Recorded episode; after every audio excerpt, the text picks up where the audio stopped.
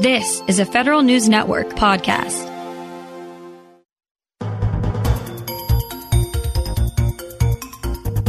Welcome to Leaders and Legends in Government with Aileen Black on Federal News Network. One on one interviews with the people who've left a lasting imprint on the government and the nation. Now, your host, Aileen Black. Welcome to Leaders and Legends in Government on Federal News Network. I'm Aileen Black, and today I'm talking with Major General Dusty Schultz. Major General Schultz currently serves as Director of Strategic Operations in the Army. Previously, she was Deputy Chief of Staff at the Office of the Chief of Staff of the Army Reserve. Prior to that, she was Deputy Chief of Staff of the Army Reserve Command and Commander of the 1st Mission Support Command at Fort Buchanan, Puerto Rico, where she led the Army Reserve response to Hurricane Maria and Hurricane Irma. And this is very significant because this this was the first mission support command that received the Superior Unit Award during her tenure. Uh, Major General Schultz has numerous awards to include the Distinguished Service Medal, the Legion of Merit, the Bronze Star, the Defense Meritorious Medal. Their list goes on and on. So, first off, Major General Schultz, uh, it's an honor to have you on the show today. Thank you for joining us. Oh, thanks so much, Aileen. It's really an honor to be here with you and to, to spend this time and have this conversation. So, is it okay if I, I, I know your staff calls you Dusty? Can I call you Dusty? Oh, absolutely. I have an expectation that you call me Dusty. I I, I don't uh, go by any pretenses whatsoever. So, Dusty, can you describe your leadership style? Um, Yes, uh, although I, I, it's hard because we have a lot of um, canned visions of what a leadership style is, and I know a lot of phenomenal business schools have studied this and broken it down. And so, whether it's a transformational leadership style or servant leadership style, I would tell you that um, I try embrace um, empowering the team that I work with to give them guidance uh, strategic leadership and oversight, but at the same token, investing in them to empower them to harness their own superpowers and to really live and bring out the best vision of where we're going. And so I, I do try and be um, a bit of a visionary, but at the same token, um, I pause and recognize that we have to meet people where they are and we have to build people where they are, and we move at the speed of trust. So I think uh, in many ways I bring a bit of an amalgamation of various leadership styles and try and um, meet the occasion and support uh, my team members uh, where they are at at that very moment. So, do you approach your your uh, leadership style depending upon the situation or audience? I mean, you know, we we just faced some pretty uh, profound events uh, across our nation, especially the, the role that the reserve played on January 6th. Do you do you approach things differently when you're facing these big moments? Absolutely, but yes and no. I mean, so first and foremost, as a leader, um, so and it, and maybe I'll tell a little bit of a story here. Is I don't I don't come from a military family. Uh, I come from a family of academics. My my father was an antiquarian bookseller and so I, I come from California, and uh, my background is a little bit distinct than uh, what someone might think of as a military leader. That being said, 35 years of service has led me to understand that I believe in the Army values, and I raised my right hand to support and defend the Constitution of the United States against all enemies, foreign and domestic. And what I, I want first and foremost in any position that I go forward in is I'm really trying to build that cohesive team. I'm trying to build a common operating picture, and I'm trying to help my team members and the the the organizations that I'm working with because you've got to think we go beyond just leading um, directly in the military. We we lead in whole of government. We lead whether it's our example that we demonstrate to our families or the example when you know in hurricanes Irma and Maria you know, I was able to go in and work with the interagency and work with FEMA and work with um, isolated inner um, uh, mountain communities uh, that had leaders and individuals uh, where we had to go in and we have to we have to be clear going forward We have to set expectations. We have to have, you know, a purpose, those key tasks in the end states. We've got to have that vision. Uh, and then we have to support people having disciplined initiative and assuming some prudent risk uh, for us to go forward. And then ideally codifying that in a process. But um, you've got, we also as leaders have to appreciate and recognize that business today um, is really transforming. It's transforming how not only they manage things, but how leaders go forward. And leaders have to first come forward uh, with a sense of humility, but at the same token, um, we have to be strong. Humbleness does not, you know, sacrifice the ability to be direct and have, you know, a fierce vision and fierce conversations. Does that make sense? It certainly does. You know, as as a woman leader, sometimes people confuse, you know, empathy or compassion or respect for weakness. Have you found that being a woman leader in a male dominated situations like you lead every day, that you've had to approach things a little bit differently? Oh, absolutely. Uh, I, I, you know, we look at our military leaders and we think of presence. And so I'm not six feet tall and I don't walk in the room like a, a you know, quarterback or a football player. I do think I'm fit, but uh, I will tell you that when I walk into a room, I have to understand people and establish trust and be direct with my words on influencing. And what I have found as a as a woman leader is uh, the I while I can be passionate about a subject, um, I am not afforded, n- nor do we really afford many of our leaders the ability to be overly emotional about things. And so I have to separate that, and I have to be very clear with with the strategy that that we are moving towards and the resources. And for me, um, what I have found to be the most successful way is to be transparent, is to really make sure that I am sharing with the community and the various stakeholders what I'm doing and why. Because as we give our soldiers and we give our teams purpose, they will amaze you every time with what they can do with your vision. They will make it better than you dreamed of. Dusty, any leaders come to mind um, from your past that provided you important lessons, or uh, maybe even an event that taught you important lesson that you wish all leaders could learn as they progress through their career? So I, I have had a, a, lot of different leaders and friends in my life. Um, one of one of my friends who has uh, since passed on, Gary Johnston, uh, he he looked at me when I was a young, um, I think it was major, and he looked at me and he said, "You know, Dusty, we move at the speed of trust," and that has really stuck with me.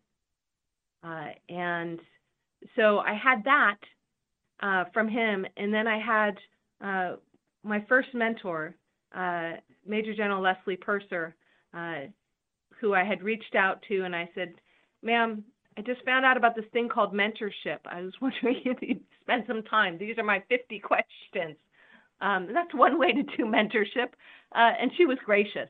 But uh, she she helps me understand as a leader I needed to meet myself and my formation where I was and see deep and far to where we needed to go to. And what do I mean by that? Is sometimes as leaders, we're so anxious for the future that we're not acting and doing in the now. And you have to balance it. And she encouraged me to find balance, whether it be in my military life or even in my civilian life, uh, in my family life, is to how do you have that balance and encourage and be that example that really exhibits you are going to be um, even when no one is watching the same person that you you lead as. Um, and that's that's to me the best of leadership is the leader who i know behind closed doors that is the same person who i'm dealing with that if the doors and the windows are wide open What obstacles and challenges did you encounter on a personal level that you had to overcome in order to become an effective leader? You mentioned you came from a totally different background than a military background. You came from California, your parents were academics. Was that a big transition or, or, or formation, that, a, form, a form of change that you had to do to be the leader you are today? Absolutely. So, I mean, my story goes a little bit further back than that. Um, so, at seven years old, I still wasn't speaking in coherent sentences, and I was being sent to a special reading class, and only to fi- find out that I was mildly dyslexic. When I was, uh, and it got a lot of attention, and my my parents taught me how to to really work hard. Uh, that I could do things, that I had a mind, uh, but I would also have to work hard at things. And my mother really encouraged me that to whom um, sometimes people have challenges, they have uh, they're often twice twice gifted, um, and so I, I really uh, appreciated and hung on that. And then when I was unfortunately when I was 13, my mother passed away, and so uh, I and my parents had been divorced, so I uh, realized that I needed some discipline, and I had put in an application and got a scholarship, and I'm sure that the nuns gave me the scholarship because uh, my English was so poor and so broken uh, that I got a scholarship to go to an all girls private Catholic boarding school in Northern California. Um, there, I met a lot of young ladies who were from foreign countries learning a second language, and I realized they had a gift in life is to be learning a, another culture beyond, beyond their own. Uh, so I actually applied and received another scholarship to go study abroad and uh, live in Spain for a year, and where I learned uh, Spanish. Uh, and you know, I often tell people that Spanish is the language of my soul because uh, I think uh, something clicked that allowed me to link my thoughts and my feelings in a very specific way in a language, and, and that really I found was manifested in the Spanish language, and so I felt wonderfully fortunate to that. Um, and so when I came back from Spain, I realized that uh, the United States is a um, incredible country that has given so much to so many people and wants to represent the best. It wants to really represent life, liberty, and the pursuit of happiness. And what better way than to serve one's country? And so that's when um, I decided that I was going to put in an application uh, to go uh, actually to the Naval Academy at that time is was my thought. And my father came back and said, "Sweetheart, I I love you. This is a crazy idea. Why don't you just marry an officer?" That made me wonderfully mad, and like a good rebellious daughter, uh, I decided that uh, I was going to do this, but maybe I was going to do it a different way. And so that's when I went off to um, I was actually offered a a, um, a scholarship to go to New Mexico Military Institute and get an early commission, and I thought that that would be a good way to serve my country uh, and help the rest of the world be a better place, but maybe uh, give me a little bit more flexibility uh, with where I wanted uh, to go with life because I knew nothing about the military.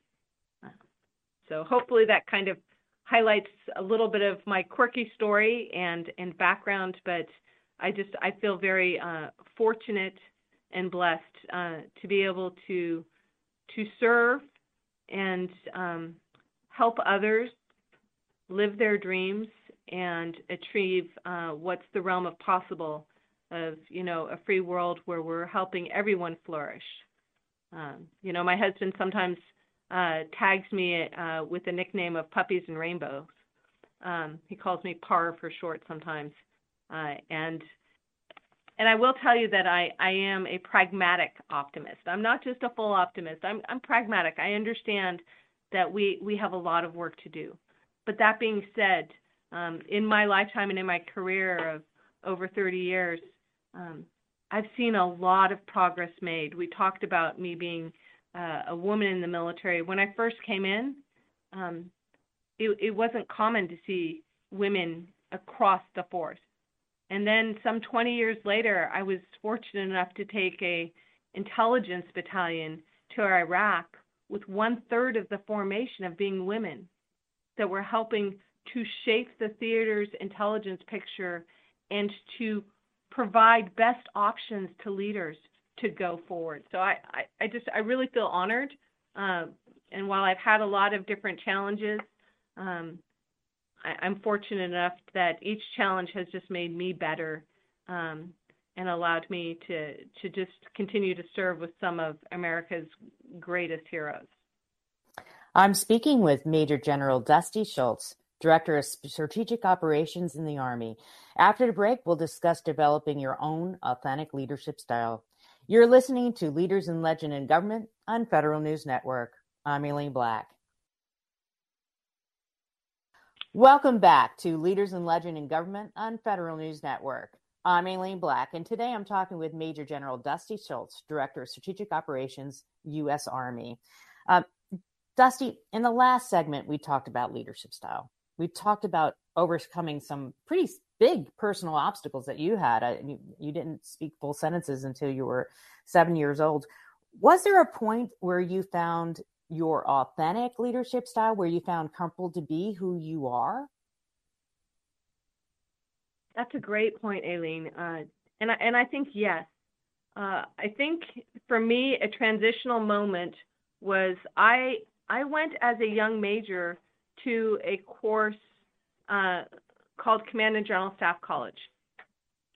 And in Command and General Staff College, they're really teasing out uh, for you to be a field grade officer, and we often call them Iron Majors. Uh, I, I, was fortunate enough in that course uh, to be with uh, classmates from throughout the hemisphere throughout Latin America. The course for me was actually um, in Spanish. And so while I'm fluent in Spanish, I, it's not my native language, and I was still working pretty hard. And I was getting up at 3:30 in the morning and studying uh, to make sure that I was, you know, my papers were perfect and my presentations were perfect because everything was uh, done in Spanish. And my husband uh, looked at me at one point and he said, "Sweetheart, I love you, and I'm really proud that you're working hard. Um, but but what what happens at the end of this? And I said, what do you mean what what happens? He said, well, I just I want to understand your intent here. What what do you want at the end of this? And I said, well, I I, I want to graduate. He goes, okay, but but what do you get at the end of this? And I said, well, I get a diploma. He said, okay, so what do you want at the end of this? And I felt like we were doing circles here. And and I said, well, yeah, I get a diploma, but but I want to be known as the best team member whether I'm in charge or working alongside my peers, I want to be known as the person you can count on no matter what. That I'm going to be the battle. I, I want to live that and have that be who I am through and through. And for me, that was a huge leadership moment. Um, it, it allowed me to really understand to be something bigger than myself. Um, I didn't have to be in the limelight. I didn't have to always be the one in charge. And as a leader, sometimes you are in the front and you better be able to make the decision there. And sometimes you're you're a part of the team and you're not the quarterback. And so how do you listen to the quarterback and support the quarterback? And be the best team member that that quarterback knows when they call on you to be on that spot on the field that you need to be on, you're going to be there. And so I would tell you probably as a major that that was pivotal for me.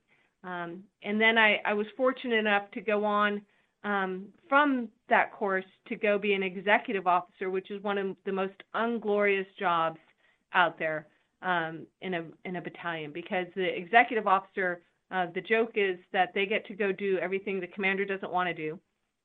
They keep the staff together. They're all about making sure that quote unquote the trains run on time, that there is efficiencies in the organization, everybody is empowered to do what they need to do. Um, but that once again helped me um, stay humble and recognize, you know, how do I help others?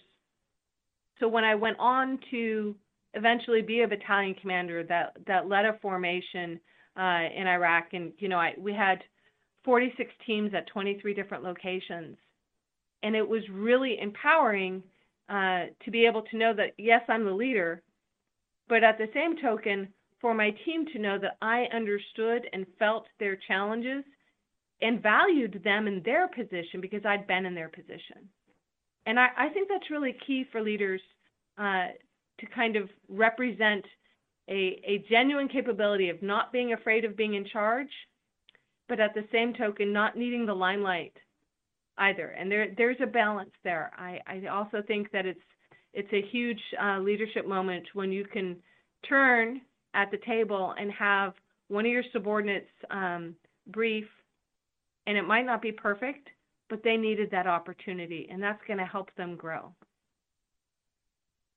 Now, over time, have you, have you had to change your focus and time horizons as you've taken on more senior positions?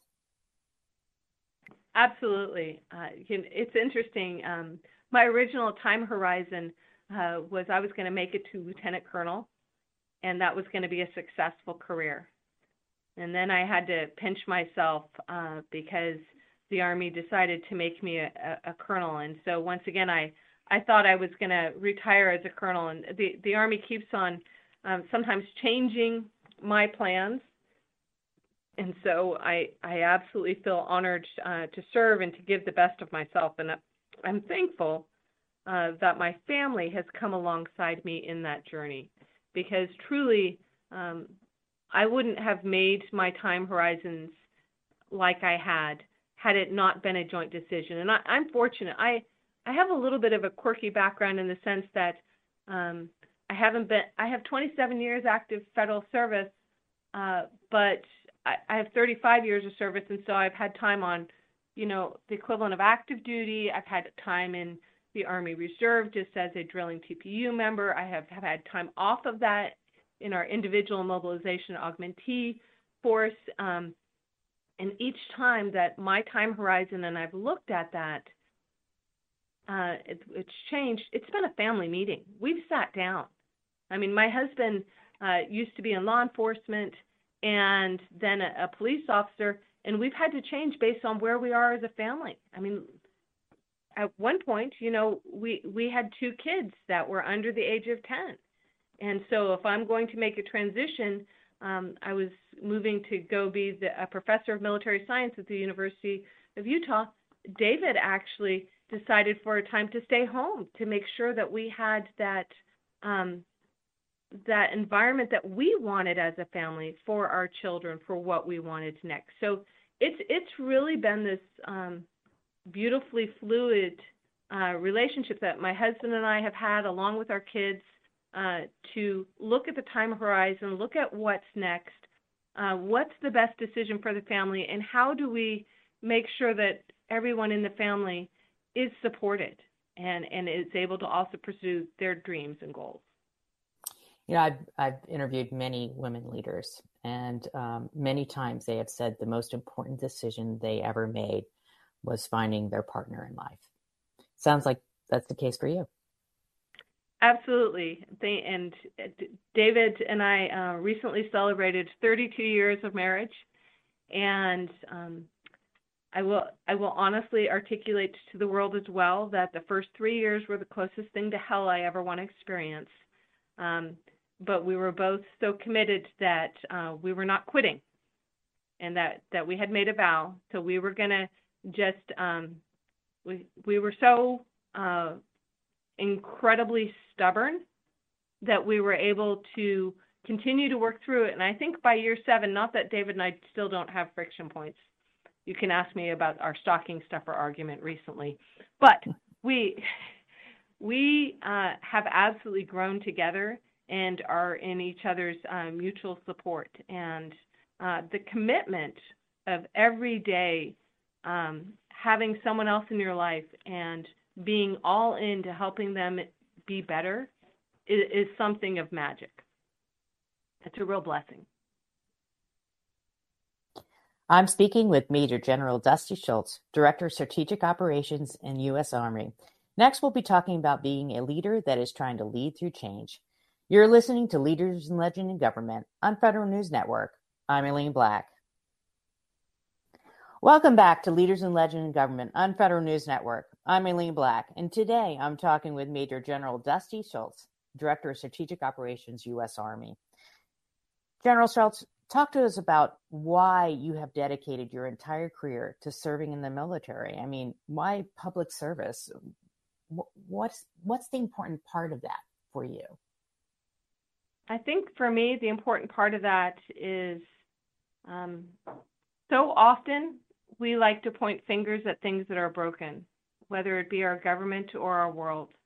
Um, our our military is a wonderfully large organization, and if we want to affect change, um, we need to be part of great organizations. And how incredible it was for me to think about joining our Army, which is based on character and based on supporting defending our Constitution, which is such an incredible ideal that I believed that it was something that I could be um, leave a legacy that was greater than myself, that was enduring, that could help others be something greater than they thought they could ever be and leave incredible legacies. And I've been fortunate because I've I've worked with some of the most talented and brilliant individuals that passionately want to make the world a better place.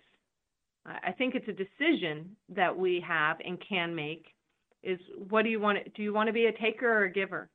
And and I want to be a giver in life and I want to make the world a better place and I want to help leaders make better decisions. I want to help them uh, understand their impact because um, the Army is a place where people are our number one asset, and we need to invest in those people.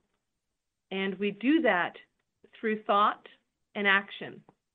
And so I've I've really taken it as a, a personal mission to be part of something that that can be noble and good and export itself also to the rest of the world uh-huh. uh, while also um, here at home uh, helping helping those uh, really uh, look towards uh, selfless service and, and giving of themselves. I, I believe in, you know, don't ask uh, what your country can do for you, but what you can do for your country. I'm, I'm a little old school in that regard. I'm a bit of a neo traditionalist. You know, there's an, another quote that I love is culture eats strategy for breakfast. It's a famous quote from legendary management consultant uh, and writer Peter Drucker. Uh, I don't think he meant that strategy was not important, but rather that you know rather than a powerful and empowering culture was a sure route to organizational success. So, you know, do you agree with that? It sounds like you really invest in your people and your culture. Absolutely. And and so I'm also an intelligence strategist. So I believe in strategy. I believe in plans. Uh, but there's this and and you you hit the nail on the head. There's this dichotomy between strategy and the plan and how you're looking deep. But the reality is people run that plan, that strategy. And if you don't have the right people and you, you haven't fostered that healthy culture that allows individuals to thrive, that allows individuals to give the best of themselves and to grow, um, that then it's it's not going to thrive. The organization that you are a part of will will die. And so, um, in that regard, I, I appreciate uh, Peter Drucker, and actually, I, I not only know that phrase, but definitely want to represent it. I, I've also had the good fortune of, you know, recognizing that the moments that I give back um, are are a healthy spot for me. I, I've you know, maybe I'm being selfish in this regard. Every time that I have a mentoring session, and I probably spend about two hours a day mentoring, um, and and I'm happy to do so because um, like I articulated, when I finally realized that there was such a thing called mentors out there, and and reached out uh, to one, I've been fortunate that they they have given so much of themselves to me. And so what I have realized is the more we pour into people, that's how you create the pebble that creates the tidal wave, is because it's people's perspective, their hearts, their attitude.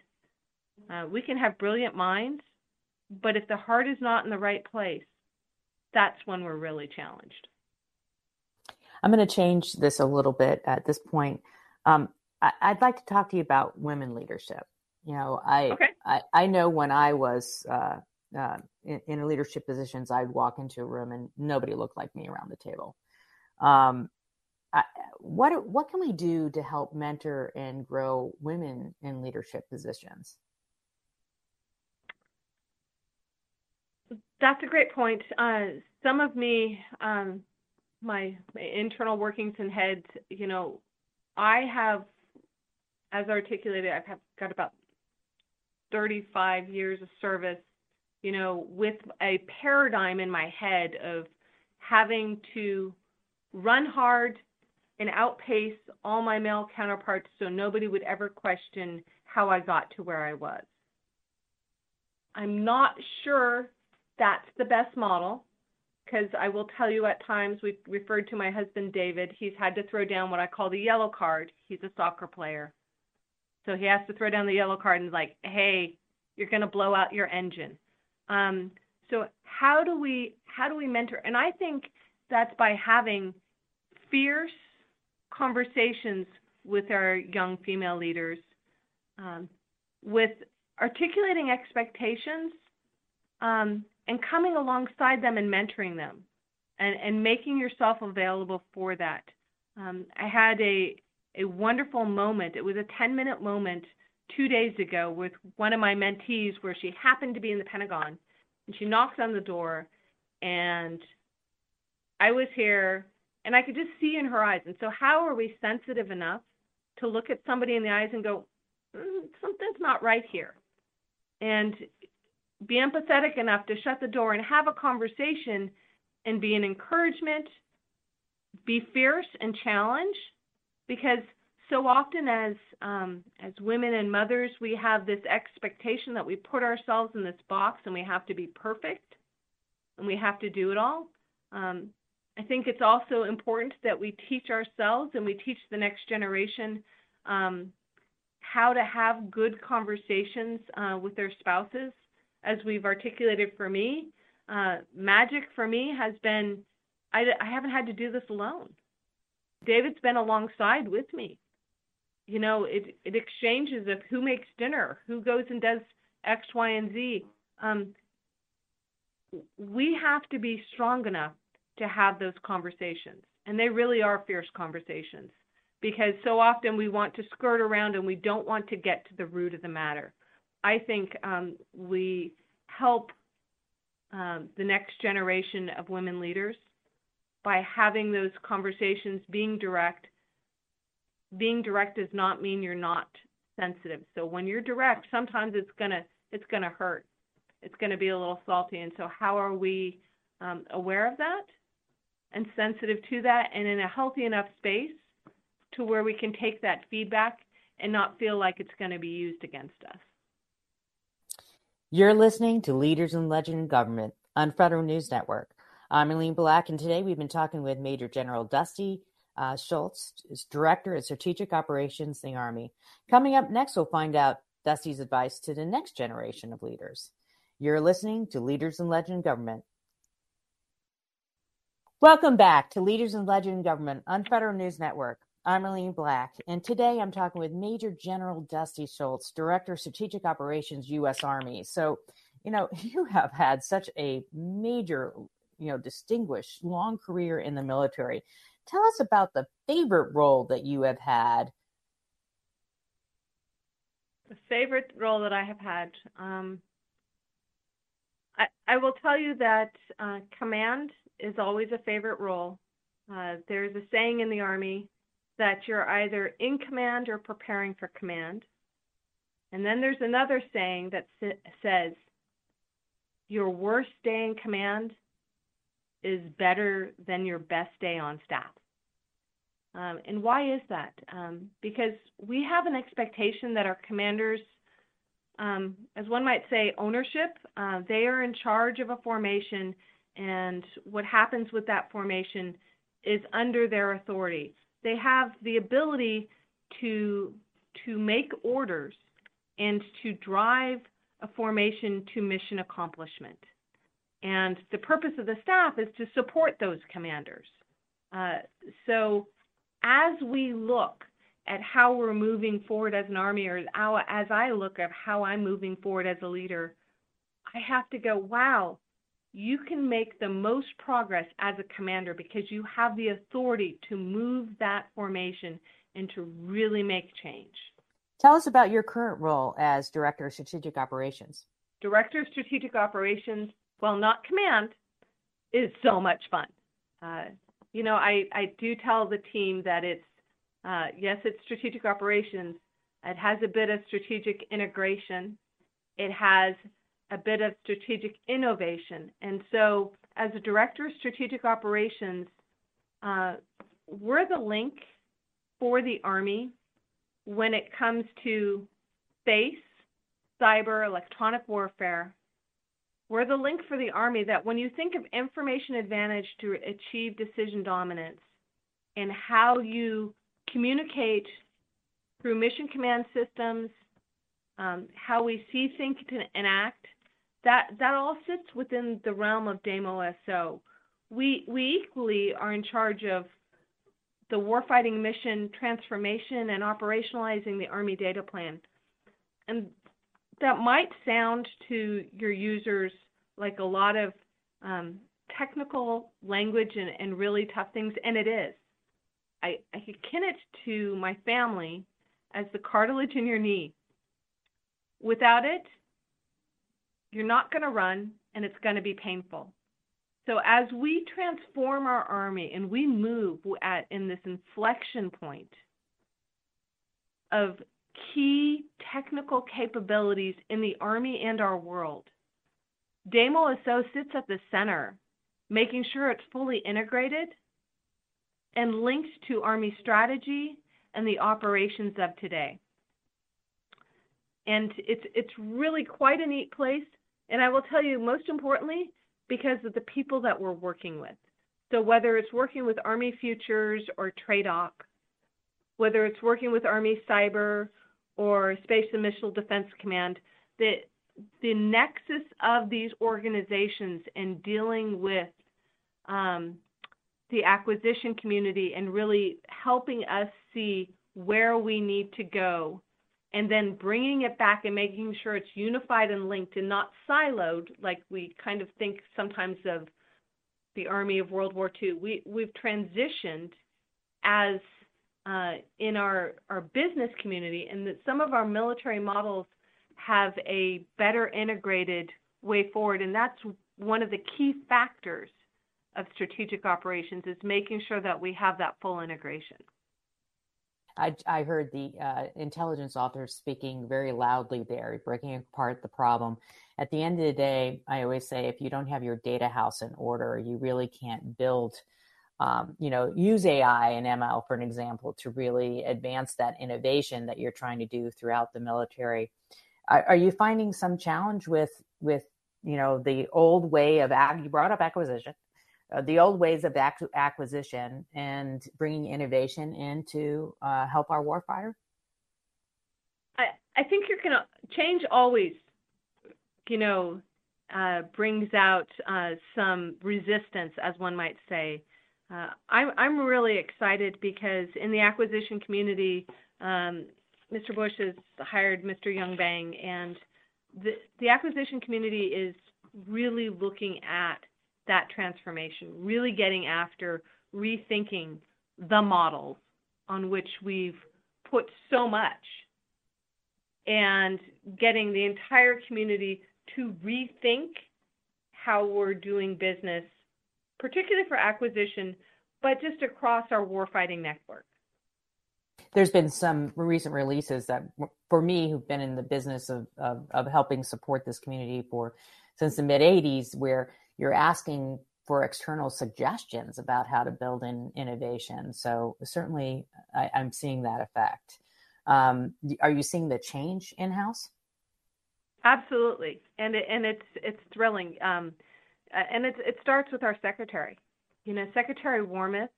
Uh, she put out priorities, and you know she she recognizes that operationalizing data is absolutely critical to how we move forward. it, it is what we, will enable us to break through this inflection point and come out stronger. Now, you've been in the military for three decades, and you must be starting to think about what's next. What's next for Dusty? That's a great question. I and I, I would love to say I have a prepackaged, uh, clear answer. Um, what what I recognize is is that as I move forward, I I have a whole lot of energy still. So uh, the I think the Army wants to to continue to have me row a while longer. But as I look forward to whatever is next, um, I, I want to affect um, strategy. I want to affect people. Um, I have a, a, knack for being a bit of a, a turnaround um, artist in the sense of uh, a lot of times I, I come into organizations that that need a little bit of restructuring, efficiencies, and um, and culture reform. And that kind of transformation uh, strategist is some of the things that I have skills at. So um, as I cross the Rubicon into the civilian world eventually, I believe there are options for me. I'm not quite sure what they are, uh, but but I'll be looking forward to them. Your career and your success have been truly inspirational. Any pearls of wisdom you would leave for the next generation? Pearls of wisdom. Uh, lead by example. Be the best you. Fail fast. Fail often. Grow. Hunt the good things and move at the speed of trust. I would also say that transparency, energy, and execution are, are really key to any leader having success. You've been listening to Leaders and Legends in Government. My guest today has been Major General Dusty Schultz, Director of Strategic Operations, U.S. Army. Dusty, I just want to thank you for your service to our nation and sharing your personal journey and some seriously valuable good advice. Oh, thank you, Aileen. It, I, I appreciate you doing this. This is this is a neat opportunity for, for leaders and others uh, to be able to, to share. And uh, I wish that 30 years ago I had someone like you that I could listen to and, and take these nuggets and grow from. Well, thank you. I'm Aileen Black. Thanks for listening.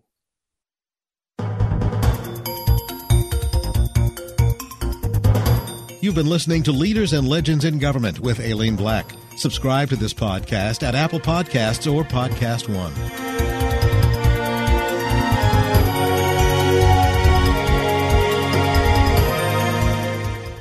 With one of the best savings rates in America, banking with Capital One is the easiest decision in the history of decisions. Even easier than choosing Slash to be in your band. Next up for lead guitar. You're in. Cool. yep, even easier than that. And with no fees or minimums on checking and savings accounts, is it even a decision? That's banking reimagined. What's in your wallet? Terms apply. See CapitalOne.com slash bank for details. Capital One and a member FDIC.